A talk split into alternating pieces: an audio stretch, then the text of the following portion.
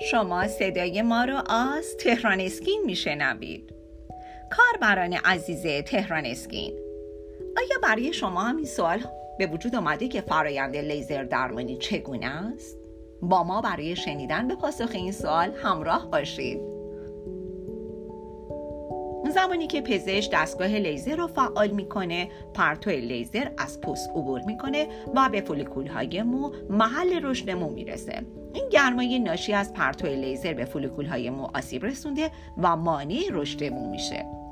امکان داره که برای شما این حساسیت به وجود بیاد که دست محلی که چنین درمان می‌کنین لیزر درمانی می‌کنین شاید مقداری قرمز بشه ملتهب بشه که معمولا با دستگاه های جدید و امروزی خصوصا از کلپیان مدیو استار 2018 دیگه این مشکل به وجود نمیاد. ولی اگر چنانچه حساسیتی داشتید می‌تونید مقداری یخ روی اون منطقه درمان بگذارید.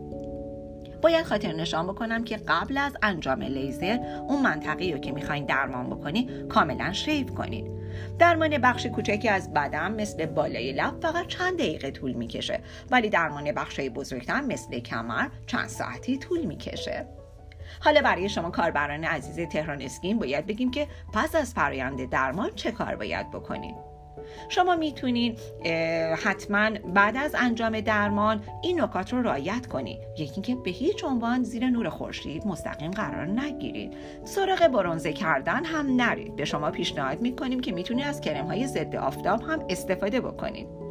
حالا برای اینکه لیزر درمانی خوب و موفقی رو داشته باشین و از اون کاملا راضی باشین می‌تونیم به شما مرکز لیزر برکه مرکز شمال تهران مجموعه تهران اسکین رو معرفی بکنیم.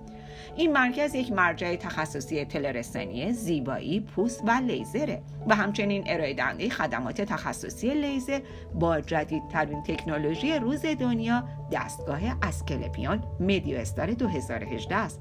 بله کاربران عزیز تهران اسکین. دستگاه اسکلپیان مدیو استار 2018 ساخت کمپانی زایس آلمان هست. مرکز لیزر و زیبایی برکه بهترین خدمات رو توسط پزشکان متخصص و مجرب و همچنین کادر آموزش دیده و خوش برخورد به شما عزیزان ارائه میده.